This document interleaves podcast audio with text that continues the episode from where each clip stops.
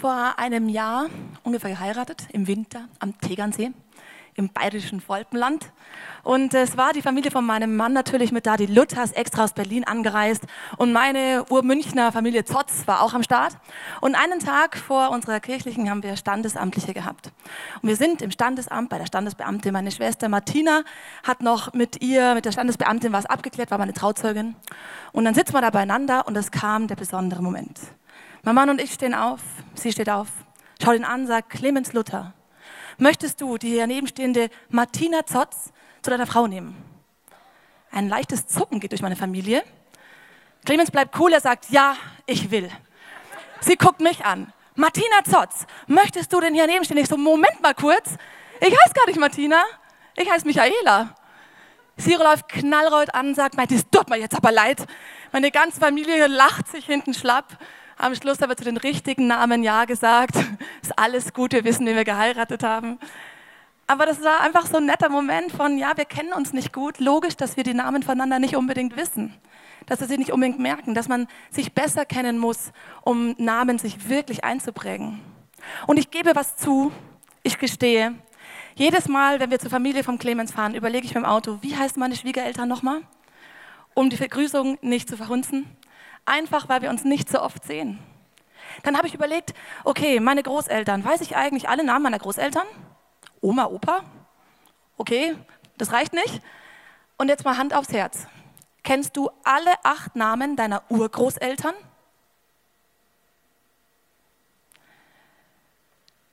Dass man das nicht kennt, ist vielleicht in unserer Kultur heute normal, zu Zeiten Jesu aber absolut nicht normal. Zu Zeiten Jesu, Zeiten der Israeliten damals, wusste man, wer aus meinem Stammbaum kam, aus welcher Familie ich komme, was mein Hintergrund ist, welchen Glauben die hatte, wo die gewohnt haben, welche Namen die hatten und welche Erlebnisse hinter diesen Namen standen. Hätte man das nicht gewusst, wäre es so gewesen, hätte man einen Baum ausgewurzelt und dann wüsste der Baum gar nicht mehr, aus welchem Wald er kommt. Das geht gar nicht. Es war undenkbar der damaligen Zeit. Denn ein Mensch war nur vor dem Hintergrund seiner Geschichte zu verstehen. Jetzt fängt das zweite Teil der Bibel mit einem Stammbaum von Jesus an. Und du liest ihn vielleicht, denkst du, meine Güte, irgendwie so spannend, wie das Telefonbuch von Timbuktu. Völlig uninteressant. Für die damalige Zeit extrem wichtig. Denn man wollte wissen, dieser Jesus, kommt er aus der richtigen Familie, aus dem, wo die Verheißungen drauf liegen, wo, die, wo der göttliche Segen drauf liegt?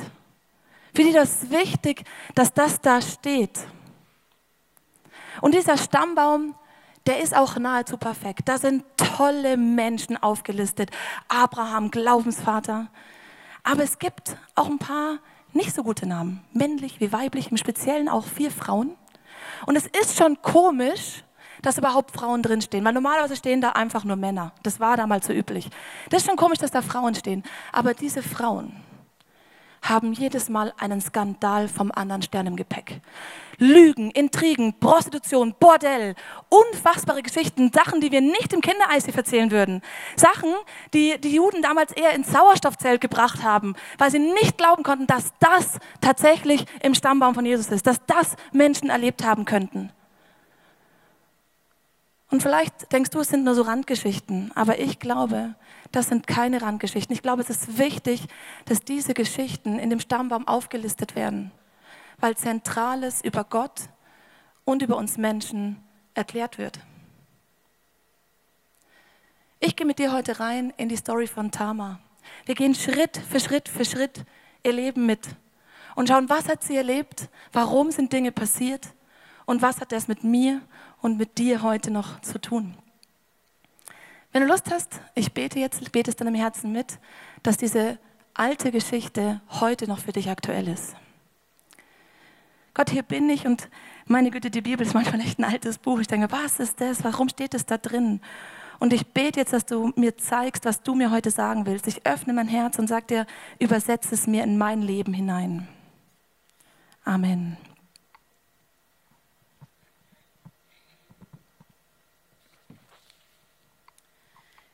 Ich gehe mit dir rein in die Story von Tama. Um diese Zeit ging Judah von zu Hause fort. Er zog hinunter zur Stadt Adulam und wohnte bei einem Mann namens Hira. Dort lernte die Tochter des Kanaaniters Schua kennen und heiratete sie. Die beiden bekamen drei Söhne, Er, Unan und Schela. Bei Schelas Geburt wohnten sie gerade in Kesib. Als der Älteste erwachsen war, verheiratete Judah ihn mit einem Mädchen namens Tamar. Aber der Herr verabscheute, wie dieses sein Leben führte, darum ließ er ihn sterben. Ein paar Hintergrundinfos. Zur damaligen Zeit war es patriarchisch geprägt, das heißt, die Männer hatten das Sagen, hatten alle Rechte, hatten alle Macht. Und der Wert einer Frau hat sich über ihre Ehe und über ihre Kinder definiert. Darüber hat sie ihre Stellung in der Gesellschaft bekommen, darüber hatte sie Einfluss, darüber hatte sie auch ein Stückchen Macht. Das waren die Rahmenbedingungen. Dann gibt es eben Judah und seine drei Söhne und Tamar. Von Tamar wissen wir eigentlich gar nichts. Sie ist so das Mädchen von nebenan, mich beruhigt es, ein Mädchen wie du und ich, wenn du heute ein Mädchen bist. Und äh, sie wird mit dem ältesten Sohn verheiratet. Und dieser stirbt. Und das Problem für Tama ist, sie ist Witwe, sie hat keine Kinder, sie kann sich nicht versorgen, sie steht alleingelassen da. Wir gucken, was Tama macht.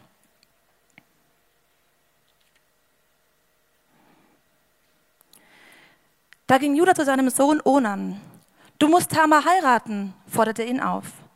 Das ist deine Pflicht als ihr Schwager, damit sie noch einen Sohn bekommt. Er soll als dein Sohn deines Bruders gelten. Aber Onan wollte keinen Sohn zeugen, der nicht ihm gehörte. Jedes Mal, wenn er mit, der, mit Tamar schlief, ließ er seinen Samen zu Boden fallen. Aber das missfiel dem Herrn und er ließ auch ihn sterben. Das war damals so. Es gab die sogenannte Schwagerpflicht. Das hieß, wenn der Bruder stirbt, springe ich als Bruder ein. Und das erste Kind, was aus dieser Ehe dann entsteht, gehört dann nicht mir, sondern meinem verstorbenen Bruder. Ist nicht ganz so cool. Ich glaube, Onan fand es irgendwie auch nicht so toll, dass er jetzt irgendwie so sein, sein Eigenfleisch und Blut das weitergeben musste. Er war Mittel zum Zweck und er hat sich überlegt, er macht nicht mit. Er heiratet zwar Tamar, er findet sie auch toll und attraktiv, genießt ihren Körper, aber er schläft nicht mit ihr. Er lässt den Samen auf den Boden fallen. Die Konsequenz ist wieder, Tama bekommt keine Kinder. Und dann stirbt auch Onan. Und es beginnt wieder von vorn. Sie ist Witwe, hat keine Kinder, sie ist mittellos, alleingelassen. Sie weiß nicht, wie sie sich versorgen soll. Es ist nicht nur ein persönliches Problem für sie als Frau, sondern auch ein gesellschaftliches Problem, vor dem Tamar steht. Wir gucken, was in der Familie dann passiert. Da sagte Judah zu seiner Schwiegertochter, geh in dein Elternhaus zurück und bleib so lange Witwe, bis Schela erwachsen war. Weil er aber befürchtete, dass auch Schela sterben könnte wie seine Brüder, dachte er gar nicht daran, die beiden zu verheiraten. Tamar ging in ihr Elternhaus zurück. Die Schwagerpflicht wäre weitergegangen, der jüngste Sohn wäre jetzt dran, der ist aber zu jung. Und was macht Judah? Er denkt sich, ich gebe Tamar wieder zurück in ihre Familie. Obwohl sie eigentlich schon ein Teil seiner Familie war, übernimmt er keine Verantwortung. Ähnlich wie seine anderen zwei Söhne ist sie ihm egal. Er schiebt sie ab. Sie ist das Klotz am Bein. Sie ist das Problemfall in der Familie. Und sie wird abgeschoben, hin und her gepuzzelt, von hin und her gespielt in die Familien. Sie ist allein, ihr Ruf ist zerstört, sie ist bettelarm und am Boden zerstört. Kennst du solche Tammermomente in deinem Leben? Bist auch du schon mal im Stich gelassen worden? von deiner Familie, von deinen Freunden? Ist dir der Boden unter den Füßen weggerissen worden? Wie gehst du damit um? Igelst du dich ein? Bist du bitter? Was hat Tama gemacht?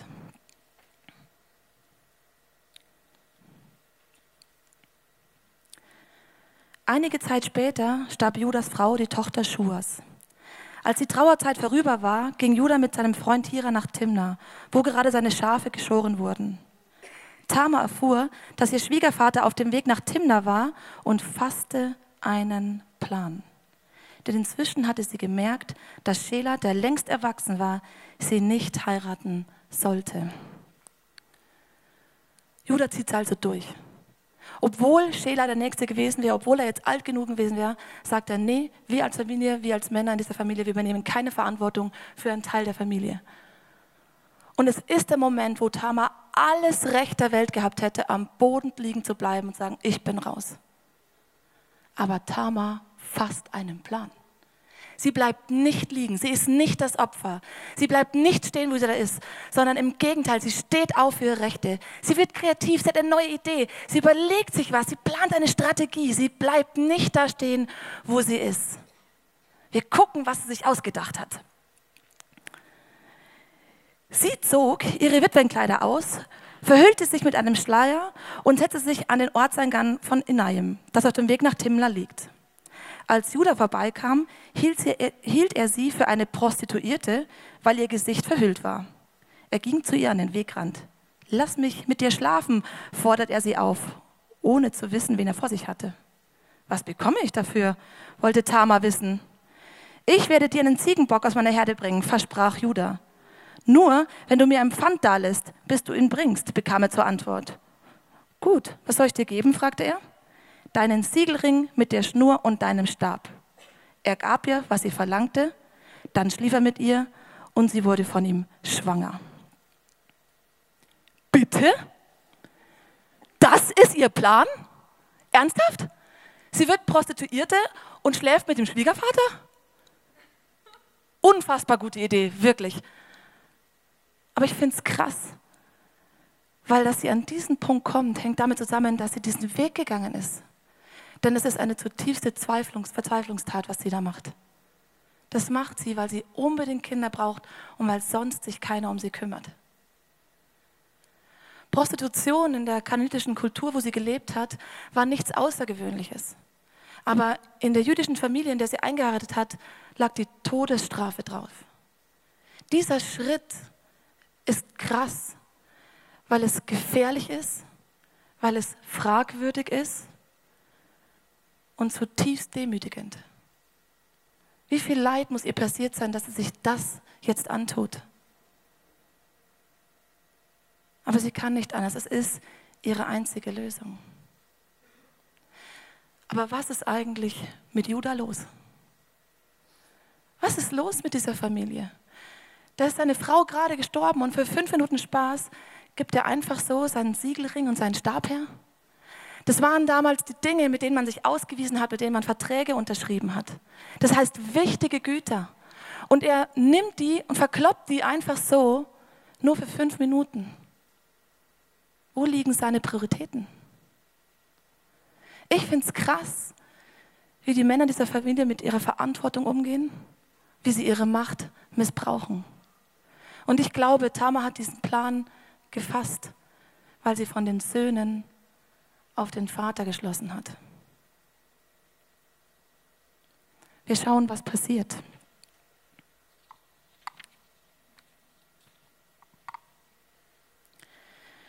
Danach ging Tama nach Hause, legte ihren Schleier ab und zog die Witwenkleider wieder an. Judah schickte seinen Freund Hira, um der Frau den Ziegenbock zu bringen und das Pfand zurückzuholen. Aber Hira konnte sie nicht finden. Er fragte die Leute in Inayim, wo ist die Hure, die an der, Strand, an der Straße saß? Hier gibt es keine Huren, antworteten sie. Da ging er zu Judah zurück und erzählte ihm alles. Dann soll sie das Pfand eben behalten, sagte Judah. Wir setzen uns doch nicht dem Gespött der Leute aus, wenn wir noch weiter nachforschen. Schließlich habe ich mein Bestes versucht. Etwa drei Monate später wurde Judah berichtet. Deine Schwiegertochter Tama ist schwanger. Sie hat sich mit einem Mann eingelassen. Bringt sie sofort aus dem Dorf heraus, schrie Judah. Sie soll verbrannt werden. Ich weiß nicht, wie es dir geht, aber ich bin stinksauer auf Judah. Jetzt mal ganz im Ernst. Der macht das Gleiche wie Tama, aber nur weil ihr die Konsequenzen sieht und bei ihm nicht, ist es bei ihr falsch und bei ihm nicht. Und er will sie auf den Scheiterhaufen werfen der Scheiterhaufen war eine zu krasse Strafe für diese Tat. Es hätte Steinigen genügt. Aber das ist ein Moment, wo er sich besser darstellen kann. Weil eigentlich hatte er seine Rechte schon abgegeben. Eigentlich waren die Rechte zurück bei Tamas Familie. Sie hat sie abgeschoben. Er hatte keine Lust mehr auf sie, weil vorher wäre es zu anstrengend gewesen, da was zu machen, Verantwortung zu übernehmen. Aber jetzt, jetzt kann er einen draufsetzen. Jetzt holt er sich die Rechte zurück. Jetzt schimpft er, jetzt motzt er und jetzt sagt er, das geht gar nicht und er wirft sie auf den Scheiterhaufen. Judah, der böse Judah. Bist du mit mir? Geht's dir ähnlich? Das geht gar nicht?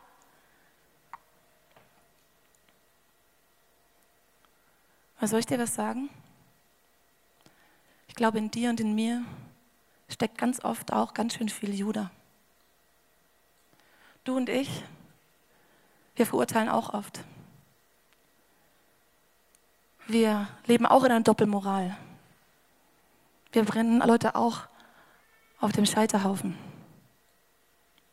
Zum Beispiel ist es scheinbar heute okay, wenn Männer viel arbeiten und dann abends keine Kraft mehr für Kinder haben. Wenn aber die Frau, um die Familien zu ernähren, arbeiten gehen muss, ist sie eine Rabenmutter. Oder in unserer Kultur ist es zurzeit auch okay, wenn Männer mit vielen Frauen schlafen, wenn aber eine Frau mit vielen Männern schläft, ist sie eine Schlampe.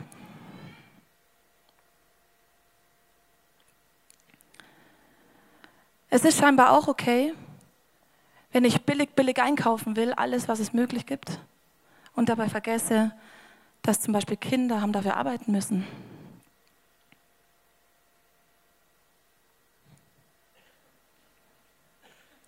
Es ist scheinbar auch okay, Pornos zu gucken und ich vergesse dabei, welche traurige Geschichte eventuell hinter den Leuten steckt, die das machen müssen.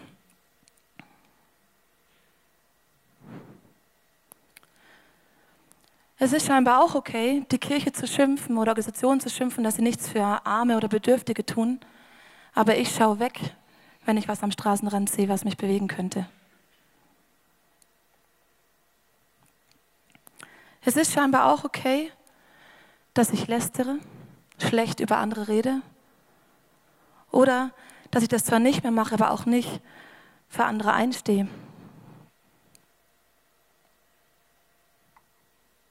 Jedes Mal, wenn du und ich auf andere zeigen und sagen, der da oder die da, machen wir nichts anderes, als jemanden auf den Scheiterhaufen zu werfen. Im Kopf, manchmal auch in dem, was wir reden, manchmal in dem, was wir handeln.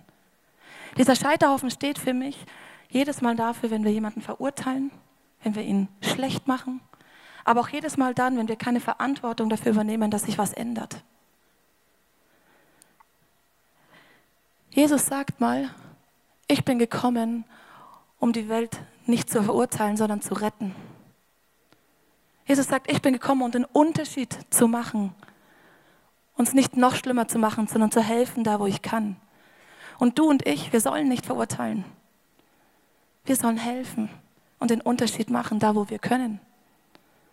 Für mich heißt es zuallererst, was ich barmherzig werde, dass ich mir überlege, wahrscheinlich steckt eine Geschichte dahinter und mich erstmal darauf einstelle, die Geschichte zu hören. Und meistens, wenn ich die Geschichte gehört habe, werde ich eh barmherzig. Ein indianisches Sprichwort heißt, verurteile niemanden, wenn du nicht einen Tag in seinen Mokassins gelaufen bist. Du kannst das Leben eines anderen nicht begreifen, wenn du nicht selber drin gesteckt hast. Und dein Job ist es nicht, es schlecht zu machen, sondern barmherzig zu werden. Aber die Bibel geht sogar noch einen Schritt weiter.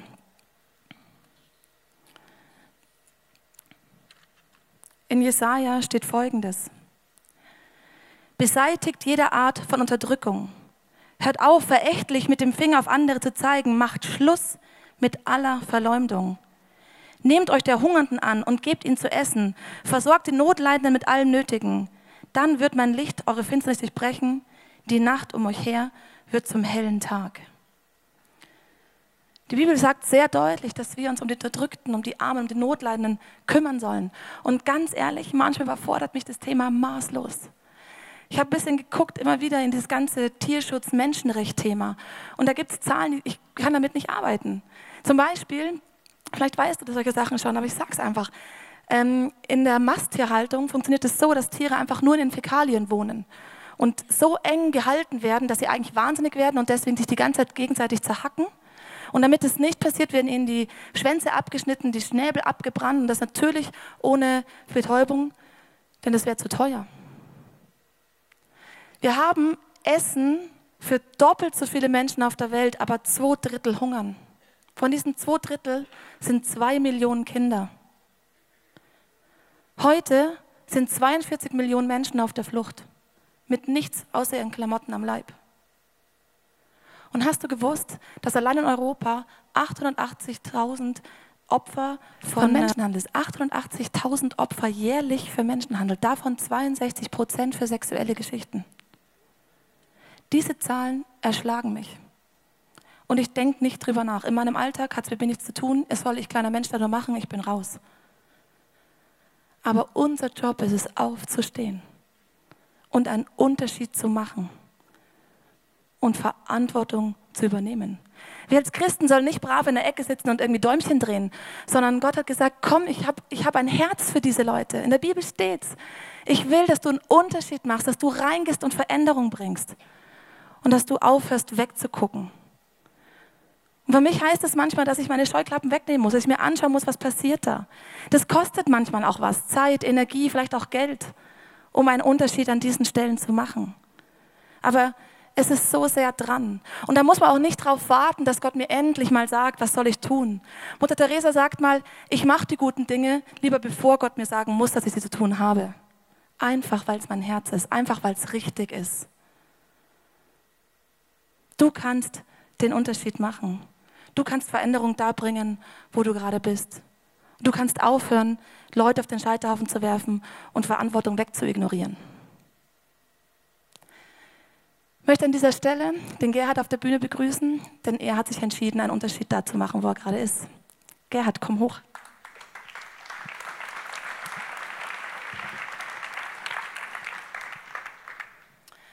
Gerhard, wo machst du den Unterschied gerade? Ich habe seit Februar. Seit Februar bin ich bei Kikit dabei. Das ist, ähm, falls du es nicht kennst, eine soziale Arbeit in Milbertshofen, also einem Brennpunkt hier in München.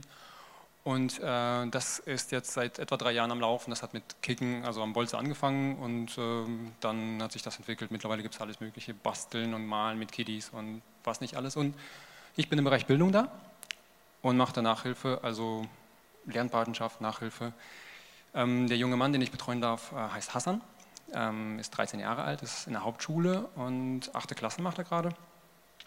Und es sieht dann praktisch so aus, dass ich direkt nach der Arbeit einmal pro Woche äh, rausfahre. Ähm, so dreiviertel Stunde Anfahrt habe ich da schon und äh, dann äh, äh sitzen wir mit ihm zusammen und machen dann Englisch, Deutsch und Mathe. Das kannst du alles? Äh, ja, ja, also Mathe, Mathe LK und äh, Deutsch mittlerweile auch. Ähm, ja, also äh, ich verstehe in dem Punkt auch sehr gut, weil Deutsch tatsächlich meine erste äh, Fremdsprache ist. Ich bin okay. in Russland geboren und bin erst mit 13 nach, nach äh, Deutschland gekommen und äh, so wie er auch quasi in seinem Alter. Aber er ist dann natürlich schon länger in Deutschland. Genau. Und äh, ja, da sind wir im Prinzip jetzt schon seit ein paar Monaten unterwegs, eben mit äh, Dreisatz und, und, und Simple Past und haben da auch großartigen Spaß mit. Du oder er auch? Beide, beide, also tatsächlich beide. Ich, ich entdecke Dreisatz für mich neu und, äh, äh, ja, und Bruchrechnen und so ist ein super spannende Themen. Also ich bin für Mathe sehr zu begeistern und äh, er, er, also er dachte erst am Anfang wohl, dass das irgendwie total streng wird. Also ich habe auch ein bisschen Angst gehabt, dass, dass da so, ein Null-Bock-Kind sitzen wird und äh, dann hat er mir dann irgendwie so nach ein paar Wochen so gestanden, ja, ich dachte, das wird voll streng und so, aber dem ist nicht so. Wir haben super Zeit, immer diese zwei Stunden, die wir dann zusammen hocken, ist immer sehr cool. Sehr cool. Gibt es denn schon Highlights, seitdem du dann bei ihm bist? Ähm, ja, das erste Highlight kam überraschend, also irgendwie viel zu kurz fand ich. Irgendwie gesagt, nach dem dritten, dritten oder vierten Mal, wo, wo wir zusammen saßen, kommt er irgendwie äh, mit seiner Mathe-Probe, äh, heißt es hier in München, mit einer Mathe-Probe äh, nach Hause und äh, zack, ist es eine 2. Und äh, da dachte ich, ja, wow, also bisher waren es wohl irgendwie Vieren. Und äh, da muss ich auch die Euphorie erstmal ein bisschen runterhalten, das ist irgendwie, vielleicht war es ein Glückstreffer. Und dann gab es noch. bleiben. genau. Ja. Und dann gab es noch äh, ein Deutsch, ähm, Deutschreferat über ein Betriebspraktikum, was die gerade die Achtklässler alle machen mussten. Ähm, und da hat er auch also ein bisschen Recherche betrieben und ähm, ein bisschen gezeigt, so ein paar Tipps gegeben, damit er zu Hause übt und so. Hat er tatsächlich gemacht. Und zack, war es eine 2. Sehr gut. Und ein Mega-Highlight war jetzt auch 1. Mai ähm, vom ganzen Kickit. Da ähm, waren die ganzen Familien, die, ähm, also von denen die Kinder, die betreut werden, so quasi Kinder mit Familien und viele Mitarbeiter auch vom Kickit, waren draußen in Starnberger See. Hassan war da mit seinem Papa und mit seinen zwei äh, Brüdern mit dabei. Da gab es ganz viel Sport und, und, und Grillen und, und ganz viel Albanisch und äh, Sonnenschein und alles. Toll. Und was ist das Ziel? Wo willst du hin mit Hassan? Ja, ähm, das wird das Mega-Highlight natürlich am Ende sein, wenn wir dann in über einem Jahr, ähm, so wenn er seine neunte Klasse macht und dann Quali abschließt und er dann äh, mit einem guten Quali halt eine, seine Wunschausbildung beginnen darf. Ähm, er hat auch was ganz Konkretes im Sinn. Da wir, arbeiten wir äh, ganz munter drauf hin. Krass, das heißt, dein Commitment ist auch jetzt nicht nur für dreimal, sondern so lange, wie er es braucht. Was motiviert dich, das zu machen?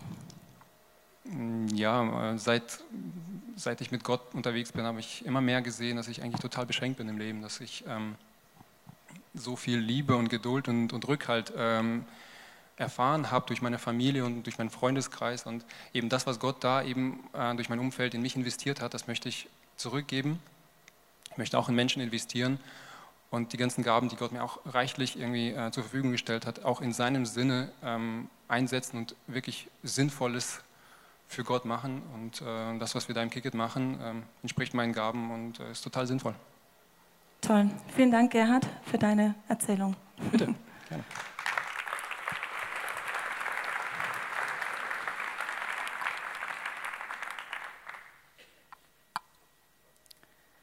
Gerhard übernimmt Verantwortung da, wo er kann, mit den Möglichkeiten, die er hat. Die Tama übernimmt auch Verantwortung für ihr Leben. Und wir gucken mal, wie es zwischen ihr und Judah eigentlich in der Situation weiterging. Als man sie hinausschleppte, ließ Judah ausrichten.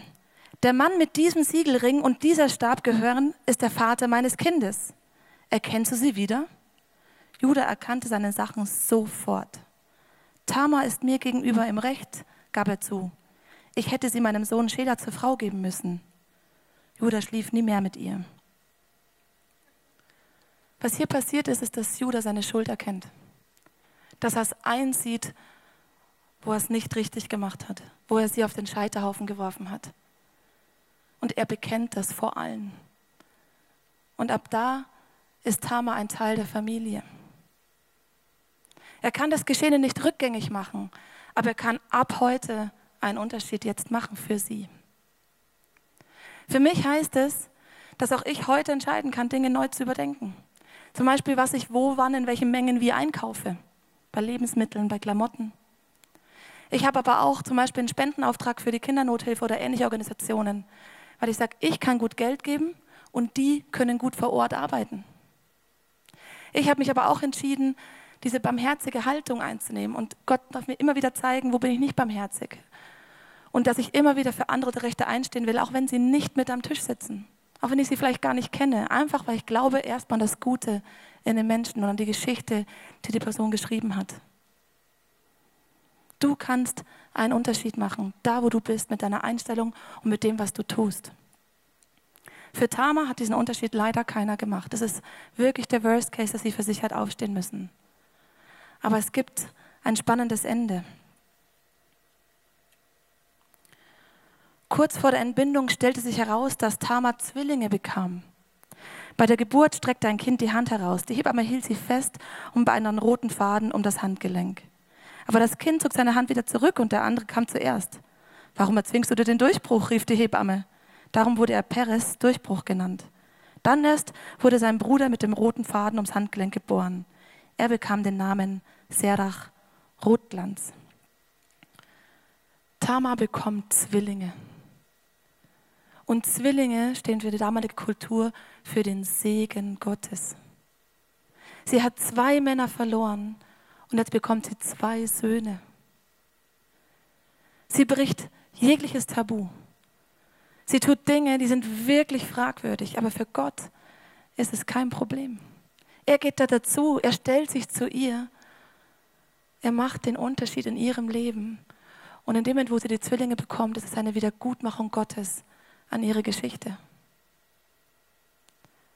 Ich finde es fantastisch, dass die Tama-Geschichte in der Bibel steht.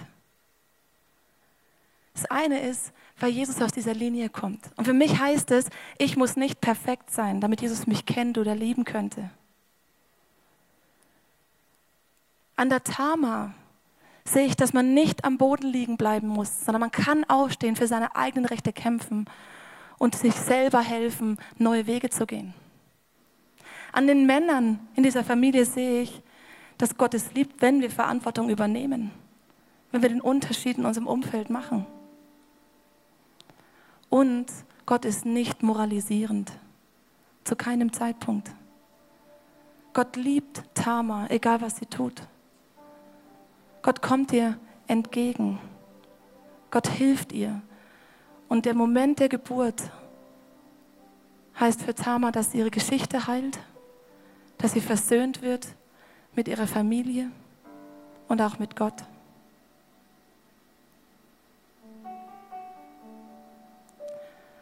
Wo stehst du gerade? Kennst du den Judah oder die Tama in dir? Kennst du den Judah, der auch oft Leute auf den Scheiterhaufen wirft? Der nicht für das andere Leute Recht einsteht, der keine Verantwortung übernimmt, der schnell urteilt? Ich glaube, Gott will dir heute sagen, dass er dir vergibt und dass er dir helfen will, wirklich mutig zu sein, um für andere Leute einzustehen. Aber vielleicht kennst du das Tama-Gefühl gerade in dir, dass es Leute um dich herum wirklich verbockt haben, dass du im Stich gelassen worden bist von Familie, von Freunden. Und du hättest alles Recht der Welt, am Boden liegen zu bleiben. Aber ich glaube, Jesus sagt dir heute, ich helfe dir auf. Er macht einen Unterschied in deinem Leben. Und er will dir helfen, dass du dein Leben neu in die Hand nimmst und geheilt nach vorne gehen kannst. Ich lasse dich ein bisschen überlegen, wo du gerade stehst. Und dann werde ich gleich nochmal für dich beten.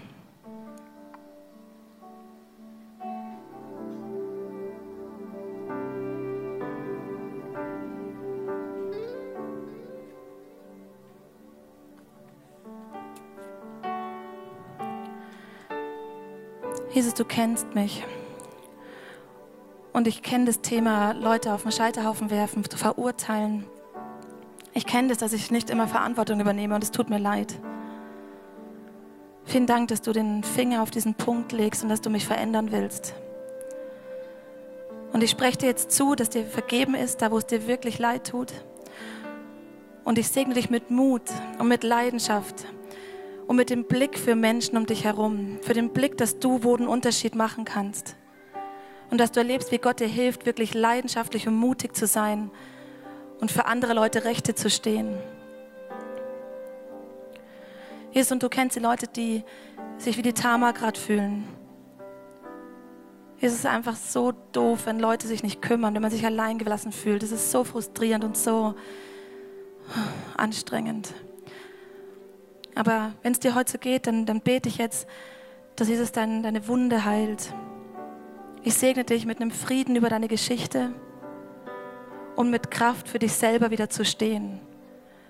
Und mit dem Wissen, du musst nicht liegen bleiben, sondern Jesus, dein Gott an deiner Seite, der hilft dir auf und der hilft, dass Veränderung in deinem Leben kommt. Amen.